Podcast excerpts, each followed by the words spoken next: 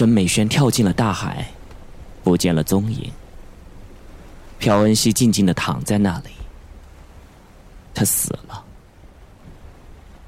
打火机啪的一声摔在了地上，安琪琪捡了起来，哆哆嗦嗦了好几次，才把烟给点上。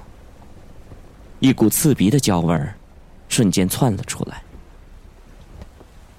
宋小沫正在帮何志颖敲身上粘着的石膏状物质。很快，何志颖的全身就能动弹了。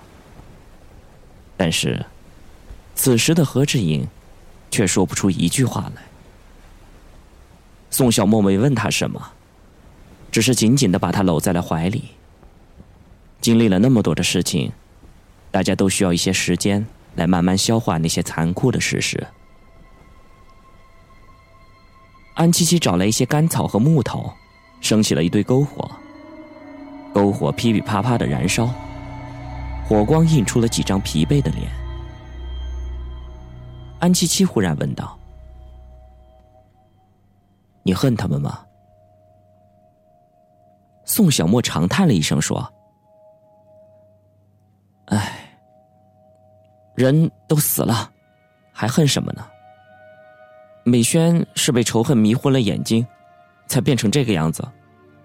其实他心底……”夹杂着爱和恨，导致一直徘徊在矛盾的边缘。人有的时候真的是很奇怪的东西。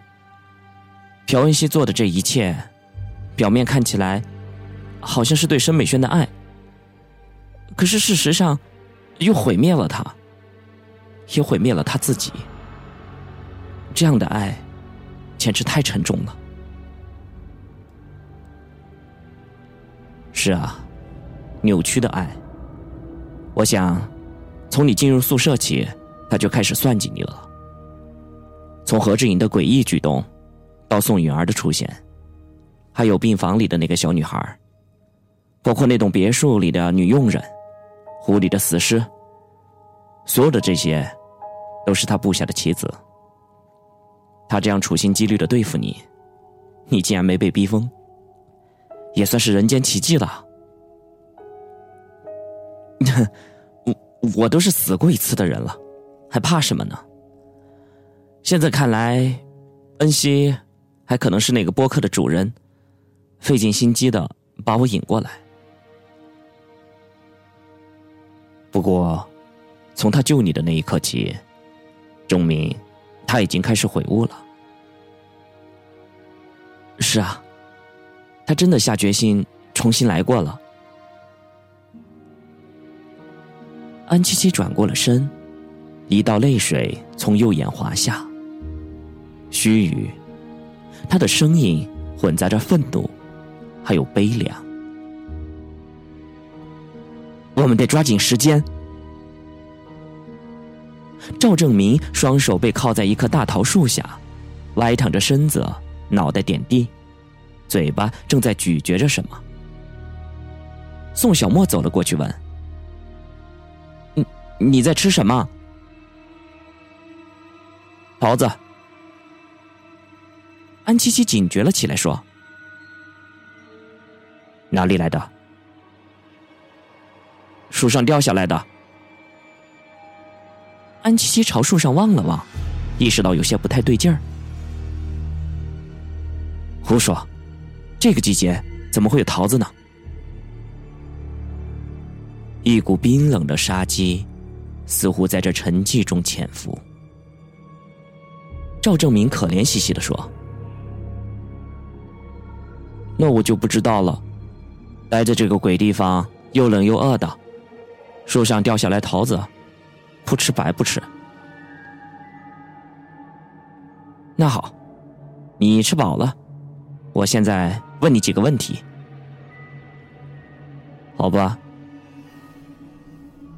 人是不是你杀的？赵正明惨然一笑说：“谁啊？你是说雪龙子吧？其实啊，我也是为了报仇。我是迫不得已才杀他的，不然这样的话，又怎么能激起宋小沫的斗志呢？”安七七瞪了他一眼，压着怒火问：“你真是个疯子。那其他人呢？你为什么要杀那么多人？两年前的案子，是不是也是你？哎，现在告诉你也无妨。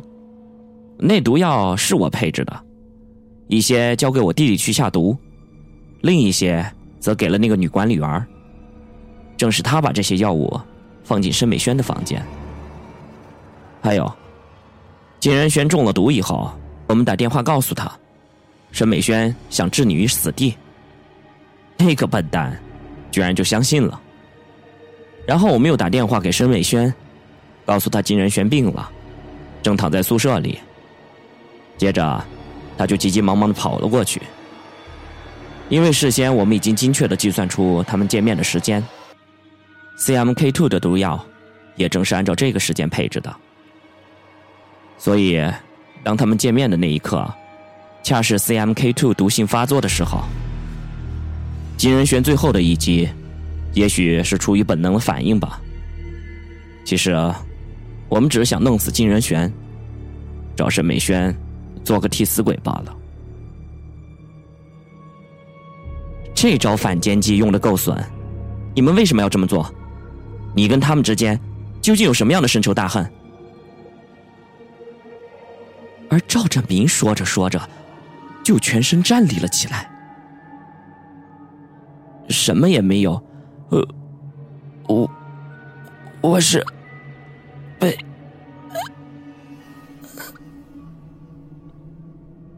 他的脸色顷刻之间变得煞白，一点点的扭曲，像是临死前的挣扎一样。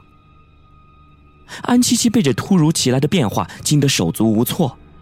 他慌乱的摇着赵正明的肩膀：“你到底怎么了？快说啊！”C M K 这赵正明说完最后一句话，脚一蹬，咽气了。安七七沮丧的松开了手。一屁股坐在了地上，他知道，赵正明正是中了 CMK two 毒死的。这种可怕的毒药，曾经是他带回来的，如今自己却死在了这种毒药上。人生真的是难以预料。而此时，安七七醒顿道：“这桃子有毒，这岛上还隐藏有其他的人。”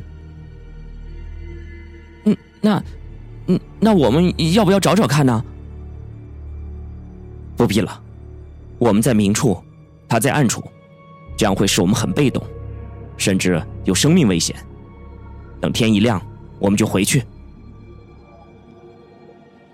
安七七没有进一步解释什么，他似乎看透了这一切。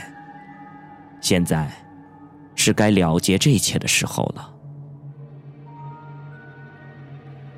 福尔摩斯曾经说过：“当所有的不可能性都被排除，无论所剩下的是什么，也不论它的可能性有多低，都一定是真相。”空旷的室内靶场里，男人握着枪，瞄准、发射、快速切换弹夹，然后又是瞄准、发射，砰砰砰。十发子弹正中靶心。忽然，门开了。那男人看着安七七半晌，缓缓的开口道：“案子办的怎么样了？”安七七淡然一笑：“呵呵，金组长，我有些问题想请教您，可以吗？”“没问题。”把门关好。安七七反手把门给锁上，说道：“现在，请您认真听我的每一句话。”OK。最开始的时候，我为一件事情所困，那就是为什么你会找我去办那么大的一个案子。直到今天，我才终于弄明白，因为我是菜鸟警察。侦破水平差，比较容易被摆布。当我们在申美轩的宿舍发现鬼娃娃以后，这本来没有什么值得大惊小怪的。可是你，却对这件事儿相当的重视。很快的，那个女管理员就被杀了。于是，我们开始正式展开调查。我一直搞不懂为什么一个鬼娃娃会那么可怕。当初我们只能怀疑宋小沫，但是这个假设完全经不住推敲，因为宋小沫没有任何的作案动机，他太暴露了。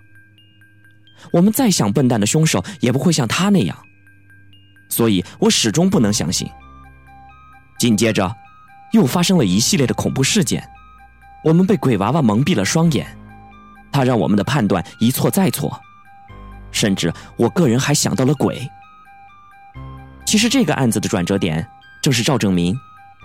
当小南发现李正正还有一个哥哥的时候，我就感到迷惑：一个戒备那么森严的监狱，怎么会让一个大活人给逃走？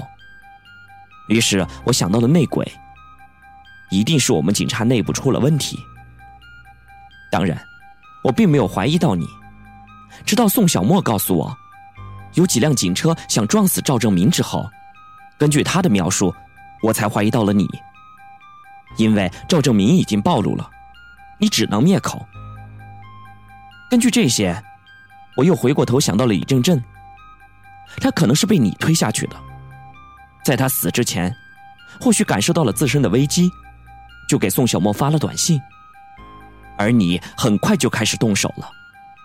灭口之后，拿走了他的手机，并把手机交给了潜伏起来的赵正明。赵正明当然想为兄弟报仇。但苦于一直找不到背后那个人，他只能通过宋小沫这条线索。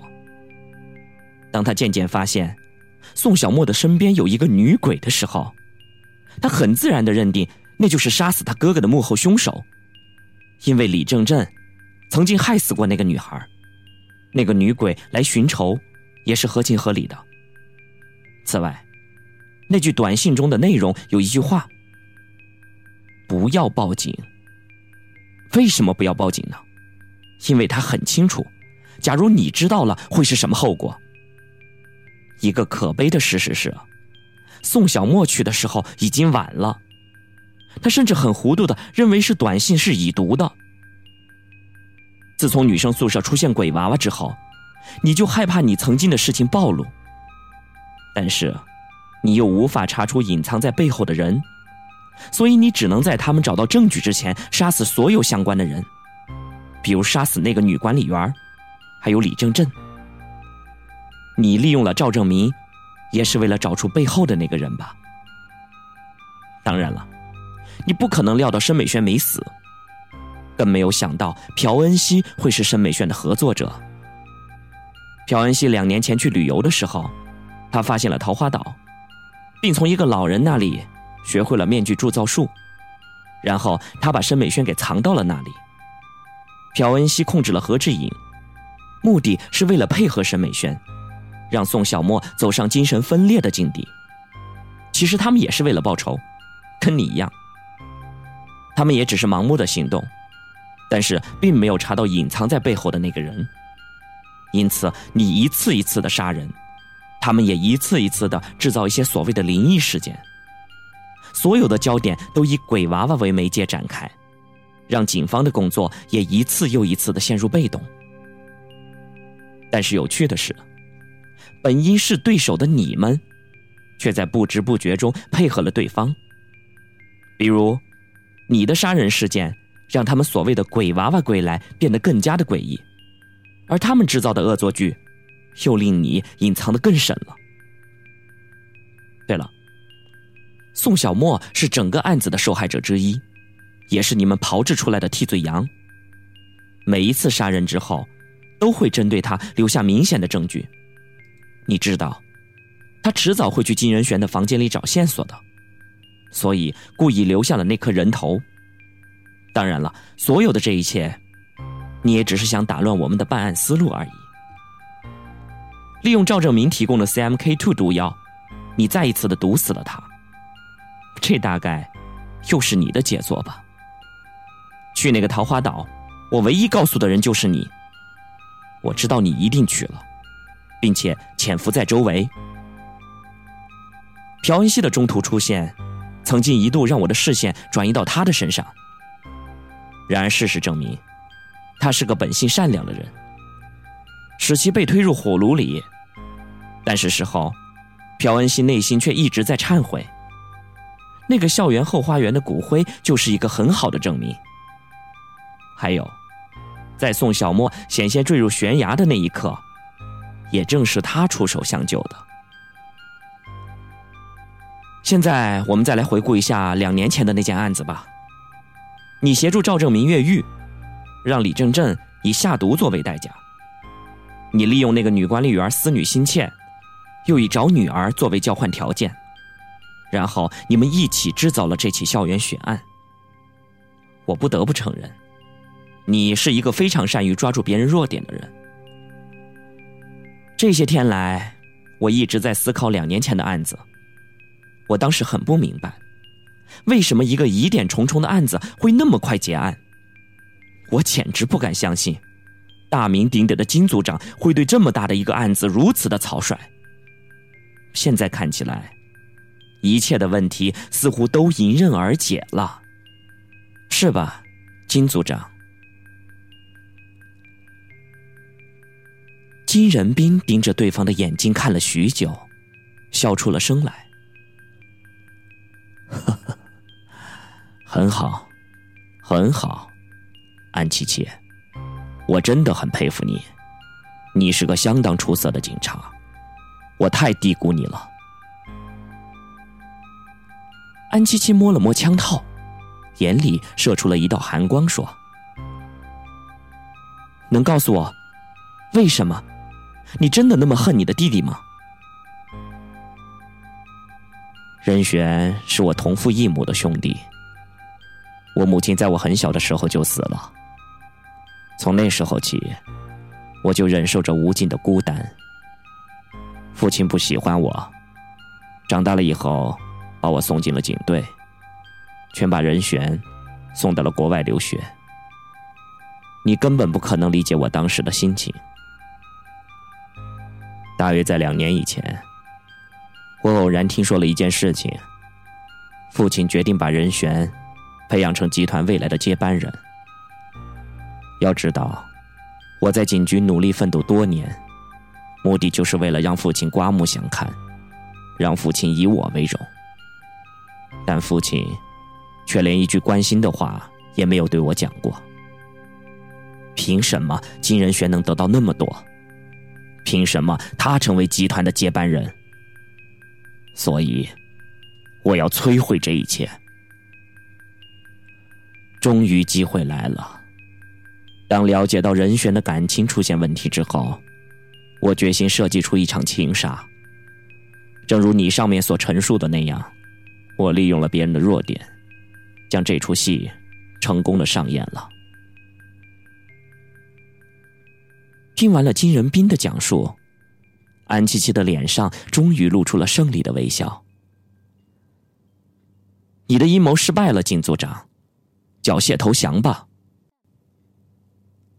金仁斌顿了顿，笑道：“是啊，也该做个了结了。出手吧。”说罢，脚步移动开来，飞快的扬起了手，毫无瞄准动作，朝右边上方远远的扣下了扳机。砰砰砰的几声响，安七七顺势蹲卧在了一堵墙后，墙的边缘不断爆起石屑。可怕的破碎声毫无间断的在安七七的耳边响起来，他全神贯注准备反击。倒数第三颗子弹，子弹将墙钉着石灰碎呀。倒数第二颗子弹，弹道削裂了石柱。倒数最后一颗子弹，瞬时，黑色的身影从石柱左边冲出来，比预期的还要早。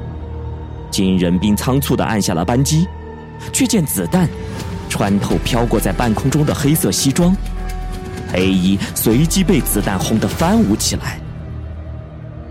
金仁斌愣住了，那个瞬间，一条黑影已经站在他的后面，枪对准了自己的腰际。金仁斌冷汗裂下，他可以确定自己完全没有眨眼，但在自己注意力被抛出的黑衣引开之际，有道模糊的什么，比自己扣扳机的速度还要快。